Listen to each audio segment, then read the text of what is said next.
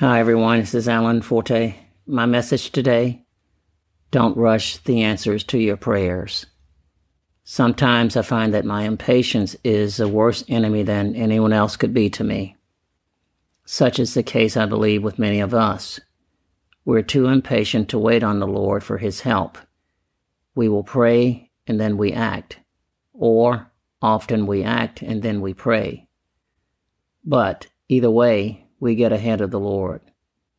We may be answering our own prayers ourselves. We saw this clearly with King Saul. He was the first king of the Israelites. And Scripture tells us that when he was anointed king, the prophet Samuel told him to go to Gilgal and to wait there for Samuel to meet him seven days later. Samuel was coming so that he could offer up sacrifices to God for anointing Saul, the king. But Saul was impatient. In his haste to act like a king, he started a war with the Philistines. And because the Israelites were greatly outnumbered by the Philistines, the people were very afraid. So on the seventh day, when Samuel had not arrived yet, Saul decided to offer up the sacrifices himself. He was impatient because he was hasty. In First Samuel thirteen, verses eight through twelve, it says this about Saul's actions. Then he, Saul, waited seven days according to the time set by Samuel, but Samuel did not come to Gilgal. So Saul offered the burnt offerings himself. Now it happened, as soon as he had finished presenting the burnt offerings, Samuel came. And Samuel said to him, "You have done foolishly," period. You know, we rush, and we get ahead, and we get it wrong.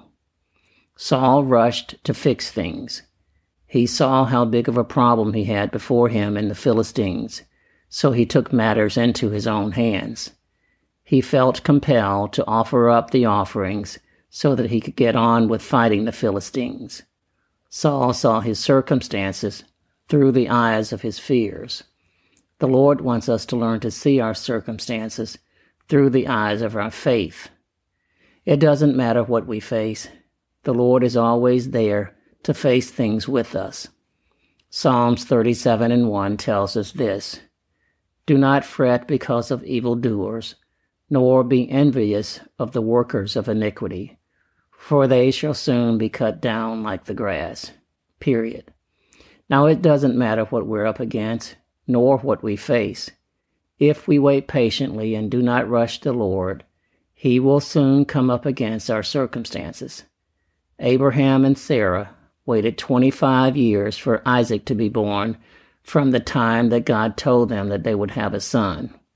Eventually, God's timing came to their circumstance. If we do not learn to wait on God's timing in our lives, we will for sure fail to have the blessing of His work in our lives. We cannot rush God's work into our lives. We can only wait for God's work to come to our lives. Yes, I said we must wait for His work to come into our lives. If we fret or are fearful, we will rush to act on our fears. But when we are patient and wait on the Lord, we act through our faith. Our faith is the surest way to bring God into our circumstances. So today I'm asking you, don't rush. No matter your circumstances, rest in the Lord and wait patiently for Him. Don't rush because of the things that you see going on with you or around you. Don't be angry. Don't retaliate against others. Don't rush. It only causes you harm in the end, and it's never good. Don't rush. Let this be the cry of your faith before the Lord. Learn to be meek in all your circumstances, for then you will be filled with an abundance of peace, no matter what it is that you face. The Lord will never forsake the righteous when he learns to wait patiently on the Lord. When you rush, you act foolishly.